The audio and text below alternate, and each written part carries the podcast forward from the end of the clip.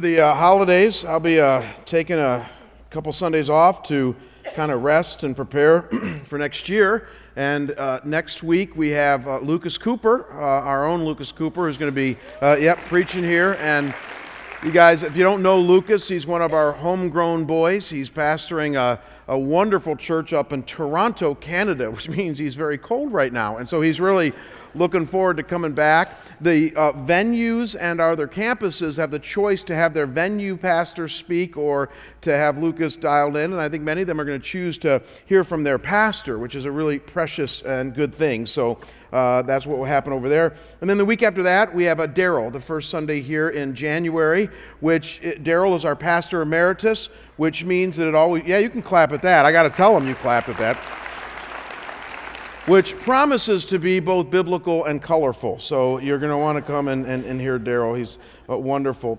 And then when I get back, I, have been mentioning to you all that we're going to talk out of the Gospel of John. And you guys know me, I'm fairly methodical. So we, I've been spending a year mapping out the Gospel of John.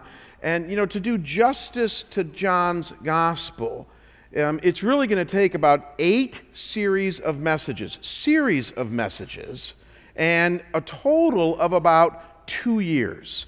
It really would. I mean, I, John's 21 chapters. I could do it in 21 weeks, but then we'd have to entitle the entire thing Glimpses of John. It, it, really wouldn't do justice to what God has breathed through the Gospel of John. So, eight series of messages, about two years. And it hit me the other day that if we try to do all that in two years, I mean, just turbo this thing through, uh, that leaves no margin or room for letting God speak to my spirit on other things that, you know, he wants us to look at and to say over the next 2 years. So it's already happened. This is the third week that we're in this very short introductory series to John. We're going to get to that in a minute. But I felt led in my spirit after the conflict series, and I believe it was led by the Holy Spirit, to uh, spend January and February not moving right to the next section in John, though we're going to get to that uh, it, now in the spring. But I want to do a, a series on attitude. Now, now, some of you are immediately going, Who's bothering you? Nobody's bothering me. That, that's not what this is about. This is about me and where God has me and my spirit. See, after the conflict series, I, I, was ministered so much through Mark chapter 2 and into chapter 3 about how to deal with conflict and how Jesus did. And, and I've been meditating on Philippians chapter 4, verse 8 since that time. You can look it up later. It's a passage that talks about the things that we are to think on, to dwell on. Things like purity, truth, goodness, love, excellence all these wonderful traits that make up our attitude each moment of each day. And that's where God has me. And it just hit me that, you know, part of developing a good attitude in our lives means, now don't miss this, that we upstream conflict, right?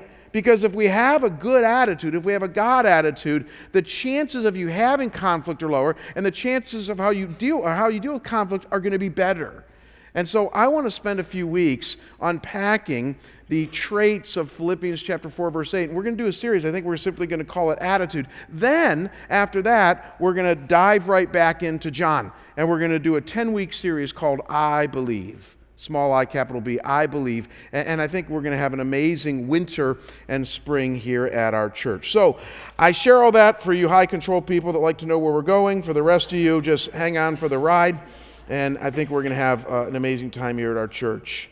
Let's pray as we uh, turn to His Word. Father, thank you for all that you are to us. Thank you for your truth, for your goodness, uh, for your grace, as we're going to see today, and for Jesus, in whom all of that comes. God, thank you for Christmas and for the celebration that we have at this time of year where we celebrate the incarnation of Jesus Christ into this world, the very God of the universe becoming flesh. We're, we're, it's unfathomable in so many ways but we're grateful for the gift that you have given us. As we uh, talk a bit about that gift now and the grace that follows, I pray, God, that you would give us ears to hear and eyes to see that which you have revealed to us. And we pray this in Christ's name. And we all say together, Amen.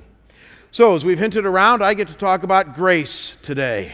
Grace is my favorite subject. Many of you know that. So it is not hard for me to talk about grace, but it's where the text is taking us.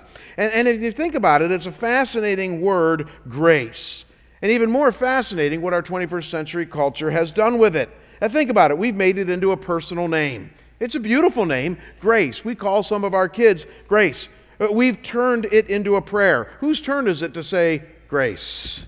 Uh, we've turned it into, or we use it to describe polite behavioral traits. You know, so and so is filled with poise and, say it with me, grace. We even use the word as slang to refer to cutting others slack. Hey, why don't you show me a little bit of grace? Or, or even when I get my mortgage statement, there's such, such thing as a grace period. Have you ever noticed that? Where they cut you slack, that if you send it in a few days late, they're going to give you some grace. This is how we've used this word in 21st century culture. And though these everyday uses are fine in and of themselves, and quite frankly, they're very positive in nature, the fact still remains that when the Bible uses this word grace, get this, it is meant to literally blow us out of the spiritual water. It is one of the most potent, meaningful, powerful words that God could ever have given us because the concept behind it is literally life changing and eternity altering. And just about every New Testament writer weaves grace as central to their point. Luke tells us in the book of Acts that grace was always upon the original apostles. Paul begins just about every one of his letters with grace and peace to you from God our Father and the Lord Jesus Christ. Uh, Hebrews tells us that because of grace, we can now draw close to God anytime in prayer. James notes that God gives us more grace when we need it, especially when we're humble. And Peter, who uses this word almost a dozen times, reminds us to set our hope fully on the grace that we have in Christ.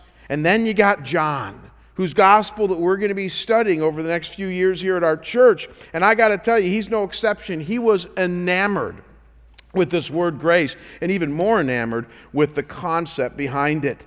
So, as we're just a few days away from Christmas, I want us to lean into this thing called grace today. And to do so, we're going to read just three verses from the Gospel of John, chapter 1, three verses that I promise you are a game changer in the way that you and I view God. So let's read them. John chapter 1, verses 16 to 18. If you don't have a Bible, your Bible with you, then you can look on the outline in front of you or direct your attention to the monitors. John 1, verses 16 to 18. And from his fullness we have all received grace upon grace. For the law was given through Moses, grace and truth came through Jesus Christ. No one has ever seen God. The only God who is at the Father's side, he has made him known. Now, following the flow and logic of these three verses here, I want to leave you this morning with three things, three key things that this tells us about grace. So, first, notice that it tells us that God's grace is a never ending reservoir of His goodness and power to you. That's the first thing you need to see in this passage here. That His grace is a never ending, that's the key phrase there, reservoir of His goodness and power to you. So look again at verse 16 and you'll see what I mean. It says, And from His, meaning Jesus' fullness, we have all received grace upon grace. And I got to tell you, that word fullness here is a very interesting word. In its original Greek form, it only appears once in the Gospel of John, but elsewhere in the New Testament. It's the Greek word pleroma, and it literally means that which fills fully. That which fills fully. It's a word, commentators tell us, used to describe extent, the extent, or in this case, the fullness of something. Uh, so, used rather mundanely in Mark chapter 6, it describes how the baskets uh, of loaves and fishes, remember when Jesus was feeding 5,000? And after he got done with the miracle, they gathered all the, the baskets, and, and it says that they were full of fishes and loaves. And that describes the miracle because they handed out all these fishes and loaves and they collected them back up and they were still full because God tended to give more. Pleroma, full. You can picture that there, something that's filled, almost brimming over. So, as one Bible expert says, this word denotes the totality of something. Whatever it is, it's full. And when you think about it, guys, in light of God and his character, which is being described here in verse 16, this becomes rather mind blowing. To think that there's an aspect of God's character and actions that is absolutely full, brimming over, and that as believers who have now received Him, we have now access to this. Well, we would want to know what that is, right? And in the poetical fashion that John is known for, he tells us in a very interesting way. He tells us it's grace. He says, and from his fullness, pleroma, we have all received, all referring to believers who trust in him, grace upon grace. Now, pause in front of that for a minute there. That, that's a very interesting, if not poetic, way of saying it, isn't it? That, that, that, that from his fullness, we've all received grace upon grace. Let me blow your mind even more. In its most literal and wooden translation, this little phrase, grace upon grace, would probably be best translated grace instead of grace. It's the Greek phrase charin anti charitos, with charis being the Greek word for grace, repeated twice there, and anti being a prepositional word in the Greek that we usually translate instead of. So, put together, most woodenly, this would be grace instead of grace, which is a very creative and poetical way of saying this God's grace is continuous and inexhaustive. When it does seem to run out, He's going to replace it with some more. When grace seems to deplete, instead, God's going to give you more grace. It's grace upon grace, grace instead of grace, or as one author says, grace replenishing grace. That's what's being said here. That when God's grace seems to run low in our lives, don't worry, He's on it because He is full pleroma of this grace and He's bent on giving it to you. And grace, as we know, is defined technically as unmerited favor. So, simply put, grace is the love, goodness, movement, and activity of God in your life and mine. And so, what it means here in this passage is that when it comes to God's goodness, His favor to you, and then His power, His movement in your life, that God is full of this and He's always bent on giving you more. That's why I say He's a never ending reservoir. Grace is uh, uh, uh, of God's power and His goodness to us. This is the nature and character of God being described here. And I'm telling you guys, this is a game changer. So, so, for instance, you've messed up during this season of your life, maybe even a lot, maybe even more than usual. And here today or at one of our campuses or venues, and you're thinking to yourself, man, do I need an extra infusion of God's mercy and forgiveness? You know what verse 16 tells you? Grace upon grace. From his fullness, he's reserved it for you. Or, or, say you're going through a particularly dicey family time right now and you're entering into the holidays and you have to be with family members that stretch your patience. Anybody ever experienced that? And, so you're kind of worried going into this, knowing that you're a Christian, knowing that you're a follower of Jesus, knowing that the light is shining on you, and you're saying, How am I going to have patience in this particular situation? You know what verse 16 says to you? It's grace upon grace. God's already written the check for you and his power is upon you. It's his grace.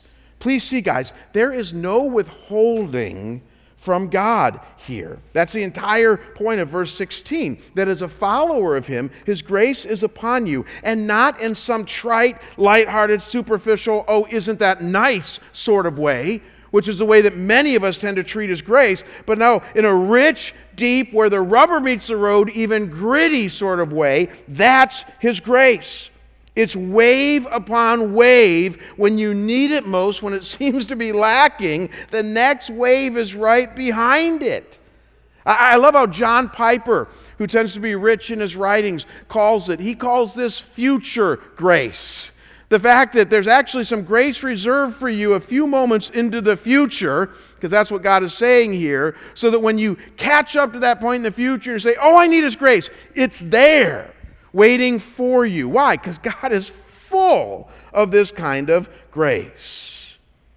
Uh, maybe this illustration will help. Uh, let me see a picture here. Give me a click. Anybody know what waterfall this is? Have you been there?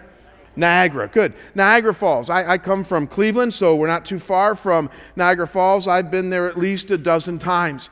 And Niagara Falls, if you've never been there, is an extremely impressive waterfall. Uh, in fact, they estimate, nobody can know for sure, but our best estimate is that 500,000 tons of water rush over Niagara Falls every minute. Let that sink in. 500,000 tons of water every minute. That is one powerful waterfall, and it's an unstoppable force, and it's a beautiful thing to see. However, on March 29, 1848, March 29, 1848, it's documented in numerous newspaper accounts, something happened that nobody ever thought would happen. The water stopped going over Niagara Falls. The people living at that time woke up to eerie silence, and when they looked out, there wasn't one drop of water going over Niagara Falls. Uh, some of the religious people thought it was the end of the world. They thought that this was kind of the second coming, the rapture, that, that it was that you know, powerful of a thing. But what they realized, because it went on for 30 hours, where the faucet was turned off on Niagara Falls, is that what had happened is, is that strong winds had taken much of the ice flow along Lake Erie and it completely blocked the water going into the Niagara River, which leads through Buffalo into the Niagara Falls. And, and, and, so it doesn't happen very often. In fact, they've never seen it happen since that it's completely been shut off. But in 1848, Niagara Falls was completely stopped for about 30 hours. You see, here's why I tell you that story. Uh, many of us would tend to equate God's grace with Niagara Falls. That when we read verse 16 here and we read that His grace is an unstoppable force, that His, His grace is always upon us, that it's grace upon grace, you would tend to think of a, of a powerful waterfall in which water is constantly rushing over it. And when you think you're going to run out, there's more water coming. But, but tell me if this isn't true. Some of us also tend to think that, like Niagara Falls, maybe, just maybe, there could be something that would stop it. That maybe once every 150 years there could be a situation in my life or a situation in my circumstances that would block the flow of God's grace in my life. And this is where the analogy breaks down. Because what verse 16 is saying to you is that's not going to happen. As we're going to see in a minute here, you can choose not to experience His grace if you want to, just as you can choose to never go visit Niagara Falls but the water is still flowing. Amen? Let's take another run at that. But the water is still flowing. Amen? Amen? And that's what verse 16 is saying. And that's the first thing that you need to understand here. Whether you're new to this or not, you need to honor the fact that God's grace is something that He is full of, and that His posture toward you is grace upon grace. Now, once we've established his never ending reservoir of grace to those of us who have received him, we're ready for the second truism about his grace, made clear in the next verse of John chapter 1 here. And here it is. And that is that God's grace comes to you primarily in and through Jesus. I tell you, this is a really, really powerful and tender point. I was uh, when I got home preaching last night, I, uh, I, I, came home and I was watching the football game uh, on my back porch and, and having dinner. And uh, when there would be a, a, commercial break at the football game, I'd switch to the religious channel. I, kind of do that a lot. And, and there was a preacher on the religious channel that, that I'm not going to say who because you'll hear why in a minute, but he actually was a good preacher and, and uh, comes from a long line of preachers. And uh, he was preaching on God's love and his grace. And actually, much of what he said, because I kept flipping back to him, especially when the commercial from the football game was on, I, I, I, I, I liked a lot of what he was saying. I mean, it was, it was biblically cogent. He talked a lot about God's love and God's grace, and he unpacked a lot of what that might mean. But as I got to the end of hearing him preach, there was one noticeable thing absent, and that's that at least in this Christmas message, he never once, never once tied God's grace to Jesus. It was all about God's grace, God's love, this and that. And I remember getting the end of it and thinking, wow, at least from John's vantage point, um, we've missed something significant here. Now, look at verse 17 and you'll see what I mean. This is very core to what God is breathing through the Apostle John. He says, For the law was given through Moses, grace and truth came through Jesus Christ. Now, now, the reason that this is such an important statement here is because rarely will you find the Bible contrasting two godly people like Moses and Jesus. They compare them a lot. But rarely would the Bible ever contrast something like this. So, what is it saying? Here's what most Bible scholars would land on, and let's try to understand this. Uh, when you look at the Old Testament, it is filled with hundreds of laws. In fact, the Ten Commandments, as many of you know, are found in the Old Testament, and those enough are a very high, lofty standard for humanity to live. In fact, if you and I were sitting down today over a cup of coffee and I pulled out the Ten Commandments, you'd start to sweat. And the reason I know you start to sweat is that I'd say, uh, you know, let's check this off here. Have you ever murdered anybody? And, and you'd probably say no, though some of you, I don't know, you'd probably say no. And then I'd say, have you ever committed adultery? And many of you would say no. Some of you might say yes. And, and, and by the way, th- then I'd say those are the easy ones. So have you ever, have you ever stolen anything? Well, nobody's perfect. Uh, you know, have you ever have you ever used the name of the Lord in vain? You know, have you ever used the name of God in a non-worshipful context? How about the number 10? Have you ever coveted your neighbor's oxen, which today means BMW? Have you ever done anything like that? You ever walk by your neighbor's house and go, man, I wish I had that?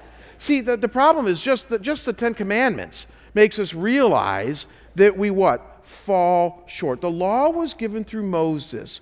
And what the law does in being a perfect expression of God and his character, now don't miss this, is it makes us realize that we fall short all of humanity experiences that. It, it's a lofty moral standard that, that is indicative of God's character. And, and, and the whole Old Testament is one huge journey of people falling short. Why?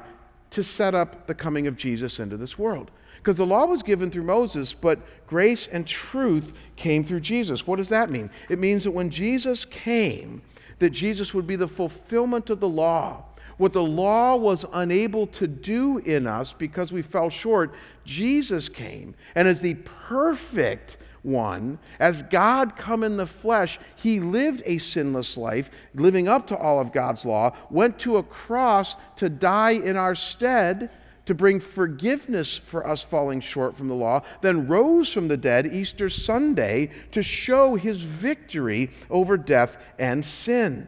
So don't miss this. What John means here by contrasting Moses and the law with Jesus and his grace is to show that Jesus is the fulfillment of the law. He came to offer grace and forgiveness, which the law revealed that we need through our inability to keep it. And once you understand this here, this is powerful, guys. It answers the question that so many 21st century people ask why is Jesus the only way? You're saying, well, how does it answer that? The answer is simple. Now try to dial into this.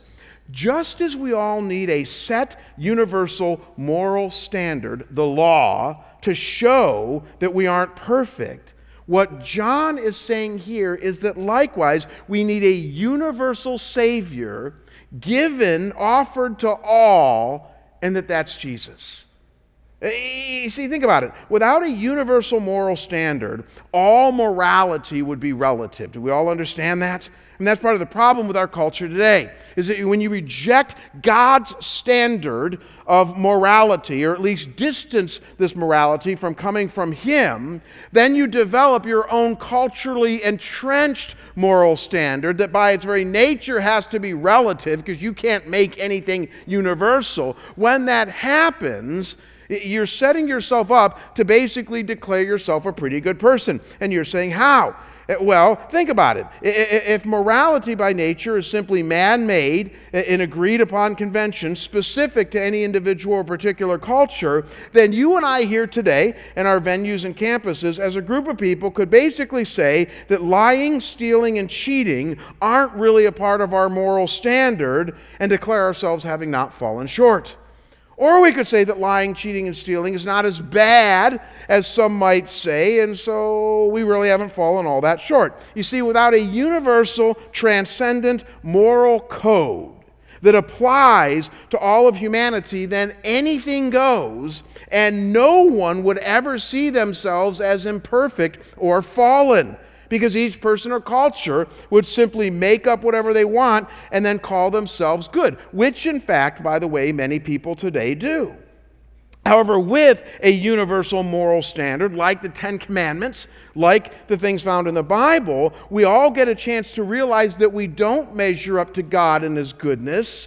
And then we all realize that we need a Savior That's the way this whole thing's supposed to work. So the law was given through Moses to reveal our sin and need for a Savior. And this is universal in nature and scope. As the book of Romans say, even those who don't know the Old Testament have the law where? Written upon their hearts. They got a conscience that we're born with in which we do something bad and go, gosh, that's probably not a good thing that I just did. It's the law, it's God's standard working within us. And most people accept this. Even as I rub shoulders with many non Christians and even skeptics, they, they tend to agree that we all fall short, at the very least, of a universal standard that all cultures seem to at least give credence to. But here's the scandal. Then we hear that God has likewise provided grace and truth in a similar universal revelatory fashion in and through his son Jesus, and then we cry foul and say, well, that's narrow minded and that's non inclusive, and I can't believe Christians are like that and all that. And people don't realize how inconsistent they're being. Because I would submit to you that what verse 17 here is saying is that you can't have one without the other.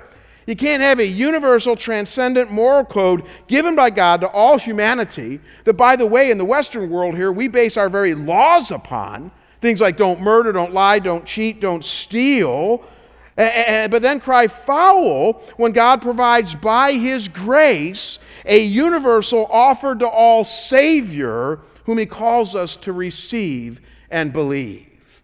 It's inconsistent to deny one and not the other. And the logic of the good news here then is impeccable. We're all fallen, shown by our inability to live up to any standard that would come from God. Uh, but then we're all offered a Savior the incarnate Jesus who died for us and calls us to follow him. And so, this is why we say, maybe now you can see that grace comes to you in and through Jesus, in, primarily. I mean, does God give us grace in other ways? Sure. The fact that you're breathing is a sign of His grace. the fact that you're born, the fact that you have a job, it's all about His grace. But if you want to experience it on a personal level, this is why you need to understand Jesus and embrace Him in your life.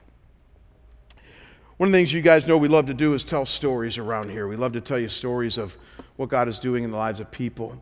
Uh, recently, uh, one of our people had an amazing experience with exactly what we're talking about here today uh, from going from this law understanding into the grace of Jesus. And I warn you, it's a powerful, powerful story. So let me introduce you to our friend Margot, and we're going to let you tell her her story. Look up here on the screen.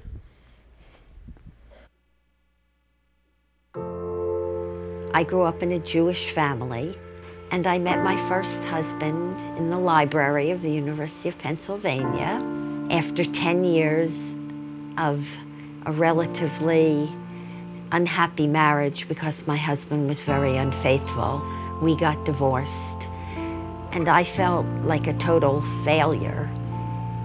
And I decided to go to France and when 9 11 hit, my business went from astronomical to catastrophic. I decided to come back to America, where I met my second husband, and I thought life was good again, and I was just happy to be married and have someone take care of me. Unfortunately, he passed away unexpectedly in 2011. When he died, I was totally lost. I had $12 to my name, and this was the lowest point of my life. And one day, walking my dog on the street corner, someone calls out from a car window, Is that a Bedlington Terrier? And I turned around and saw a gentleman well dressed in a car, and, and he introduced himself to me. He said, I'm Trent Whitehead. And he looked at me and he said, I think you need a prayer. And I just burst into tears. and we prayed together and we started emailing back and forth. He and his wonderful wife, Barb, took me to coffee and talked to me about Jesus, and, and he invited me to come to a service here. This whole church is just amazing. Trent introduced me to Kathy Wilson, and she's a, a Jewish believer. And the more I talked and the more I started coming to Scottsdale Bible Church, the more I realized that Jesus was someone I needed in my life, and I have welcomed him into my heart, and I know he will never ever abandon me.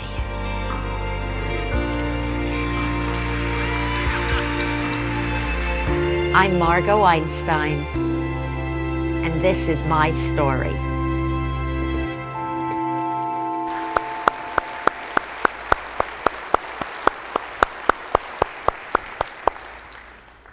If you were to ask Margot uh, during her years in life before she knew anything about the Lord Jesus, you know, is, is there a moral standard that comes from your Jewish background that you're aware of and that God wants you to live up to? Her answer would have been what? Yes. In fact, I've, I've confirmed that with her.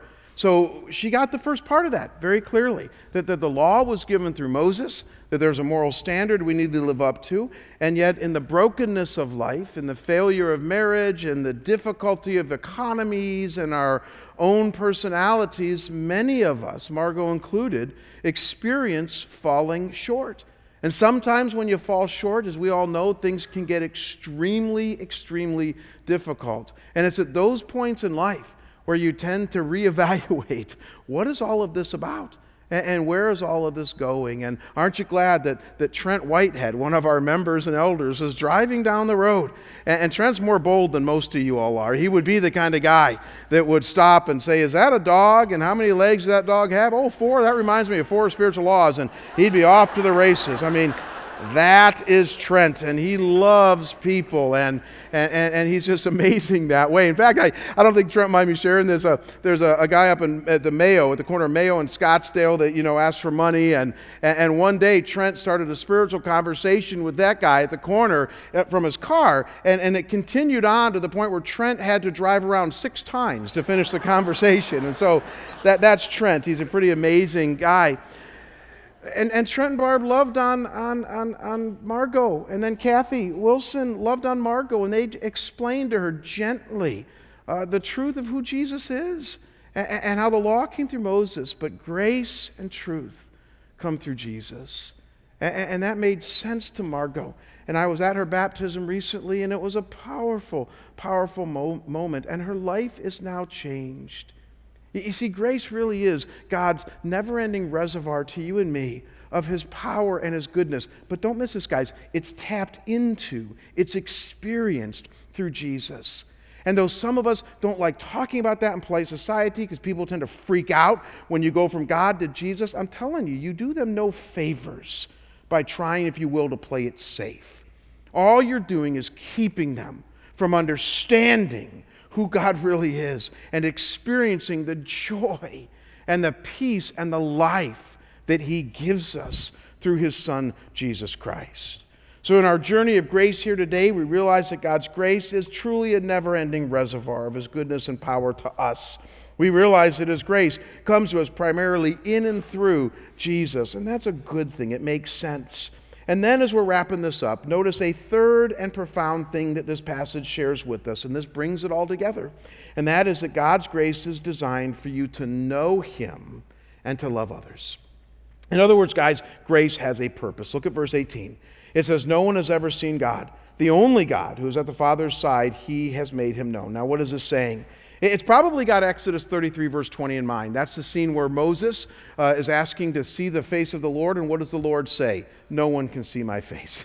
Nobody can see my face and live. Nobody can see my essential being and live because you guys are mortal. I am not, and you would be so blown away by my holiness that you couldn't take it. That's Exodus 33, verse 20. And John is probably has this in mind. And he's saying no one has actually ever seen God in his essential being and holiness. However, the only God, here referring to Jesus, who is so incredibly close to the Father, he's right at his side as a second person of the Trinity, he, through his grace, now here's the operative phrase, has made him known. Now, don't miss that. that. That's the purpose of grace. The purpose of grace is so that God might be known so that you and I can actually know Him the, best we can this side of heaven so that we don't wonder what He's like, what He's going to do, how He operates in our lives. The purpose of grace is so that on an intimate, personal level, we might know God. That word know there is a fascinating word. I want to bore you too much here, but that word know is where we get the English word or the word that we use to describe things here in church, exegesis from. So many of you know, been around church for a while, that we exegete the scriptures here. We draw out their meaning. That's what that word means. In a very real sense, what this word here means to know God, or that we get to know God here, means that we get to exegete God. We get to draw out uh, who He is and experiencing Him in all His fullness. And so, what I need you not to miss here today, guys, is that the purpose of grace, this purpose of this wave on wave grace, is so that you might know Him and love others. So, God's grace is not necessarily designed to make your life easier and trouble free. He never promises that. No, it's to allow you to know Him and experiencing Him in the midst of life's storms and find your sufficiency in Him. And then, as a strong follow up to this, we get to pass grace on. Other parts of scriptures talk about that, that those of us who experience the love and grace of God in Christ now get to translate that to those around us.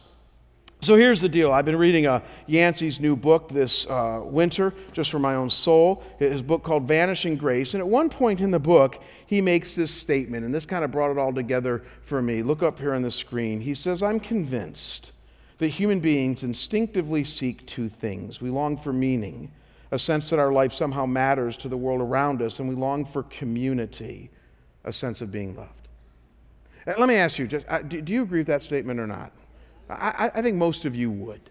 I, I really do. I, I think most skeptics, even most non Christians, would tend to agree with this statement that core to the human experience is a search for meaning, and because we're not islands, a search for at least some sort of community in which we can be loved. And what Yancey simply does in his book here, as you would expect, is that he ties God's grace in Jesus to this aspect of experiencing community with each other and then vertically experiencing God in a profound way. So it would look like this. Give me another click here. This is the way I've pictured it in my mind this week that it all begins with grace. I, I mean, it's wave upon wave, it's grace upon grace. Grace is the starting point in Jesus. And grace is to be experienced on two levels. Now, don't miss this. It's to be experienced vertically with God through Jesus Christ, through believing and receiving Him, and then walking with Him in grace each day. And when we do that, we experience meaning. We experience the fact that life matters. That even if our circumstances stink, even if things go south in our life, guess what? We still have God. We still matter to Him. We are valued. We are loved. He will never leave us or forsake us. And that is meaningful. That is solid. And so life matters because of God's grace that we experience directly with Him through faith in His Son, Jesus Christ. But then horizontally, we translate this grace to each other and we experience community the kind of community in which hopefully, and I know we don't always live this, and I know many of us have been hurt by this, but the idea is to radically accept each other, just as God has radically accepted us. And through experiencing that on a human level, we go, man, I never thought I could be that loved. And now you're experiencing grace. So you experience with God, you translate it to each other, and now grace is written into the DNA of your human experience and your spiritual experience. That's how this is to be lived out. But if you don't start with grace, if you don't make it core to your thinking about God, to your prayers, to the way that you function with God, to the way that you relate to other people, then you will be engaging in what Tony Campolo calls an adventure and missing the point. And many, many, many Christians do that. We got lots of Christians that are good, law abiding, I've changed my lifestyle, I got my doctrine down kind of Christians. And don't get me wrong, those are good things. I'm into doctrine. I think lifestyles should change. I'm into all of that. But listen, guys, if it doesn't flow from grace, if it is not focused on His grace, if it doesn't result in grace, then the reality is that stinks. It's just not the plan of God. And I think it's a great challenge to many of us here in the church. One more story, and then we're going to do something really cool to end here. I, uh, back in my early pastorate, and I'm ashamed of this now, I really am. Um, I went to a conference. That's not what I was ashamed of, but I went to a conference, and at this conference, this, this church leader, Dale will remember this, this church leader um, introduced me to a phrase that I liked. The phrase was an EGR, which referred to an extra grace required person. He was talking about people we don't like in the church, you know, annoying people or needy people or people that tend to always vie for the pastor's time. And this guy gave a talk and said, you know, there are EGRs in the church, extra grace required people. And as a young pastor, I really latched onto that. And I came back and I introduced that in my church in Detroit, and we all latched onto it. And we started labeling a bunch of people in the church EGRs. So we'd have, I know, isn't it awful? So we'd have these behind the scenes meetings. No, it is. We had the behind the scene meetings, and we'd say, you know, so and so's an EGR, and so and so's an EGR. And I actually once did a whole training at another church to a bunch of pastors on how to recognize and deal with EGRs. I mean, I'm, I'm not proud of this. It was awful. That was about 20 years ago. Sometime around the mid 90s, I was spending some time with the Lord, which hopefully we all do on a regular basis. And I got to tell you, I heard loudly from His Spirit. And you know what I heard loudly that He said to me? He, he said, Jamie, here's the thing you don't understand. In my eyes, you're an EGR. yeah. So you can go around labeling all these other people that don't have as many problems as you do, EGRs, but in light of me, you are one massive EGR. And aren't you glad, Jamie? Because I've given you the extra grace you need. It's wave upon wave. I've given you love and sufficiency that you need. And instead of calling people EGRs, just thank me for it and start seeing yourself that way. And I got to tell you, I repented in that moment. I actually apologized to some people. Some of them wouldn't have got it, but I apologized to some people of saying, you know what, forgive me for my attitude towards you. And I started to own the fact that all of us, all of us, and this is a beautiful thing, are EGRs. We're all extra grace required people in the eyes of God.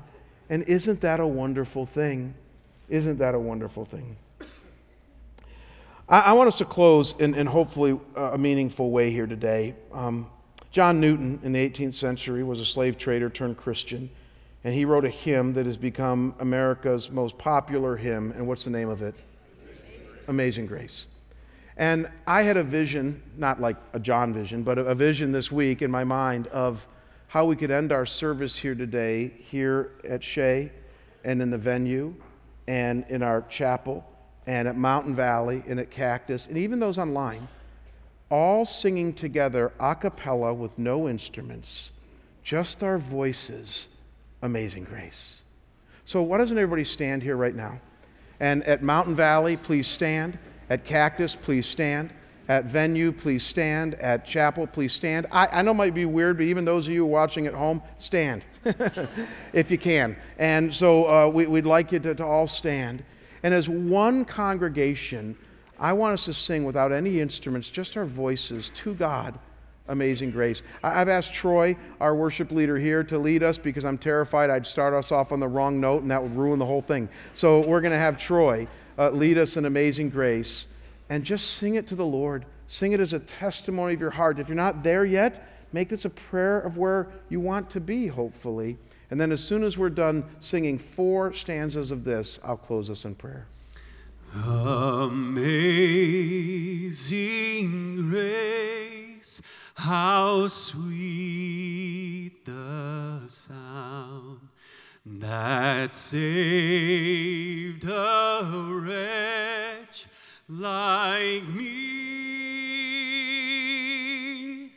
I was lost, but now I'm found. Was blind, but now I see. Twas grace that taught my heart to and grace my fears relieved. How precious did that grace appear the hour I first.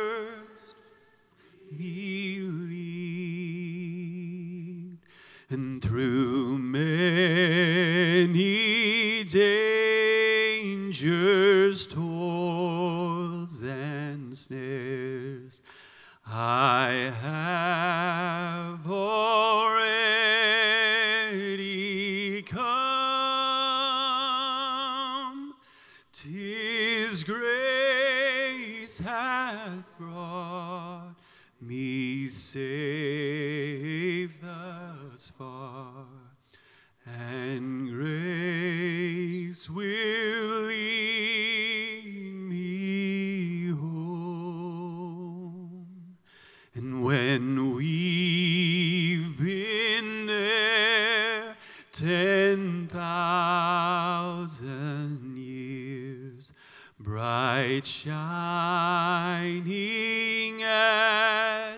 the sun,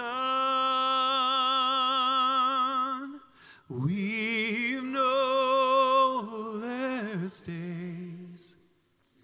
Sing God's praise than when we first begun. God, we thank you for the indescribable, inexhaustible gift of your grace that comes to us through your Son, Jesus Christ.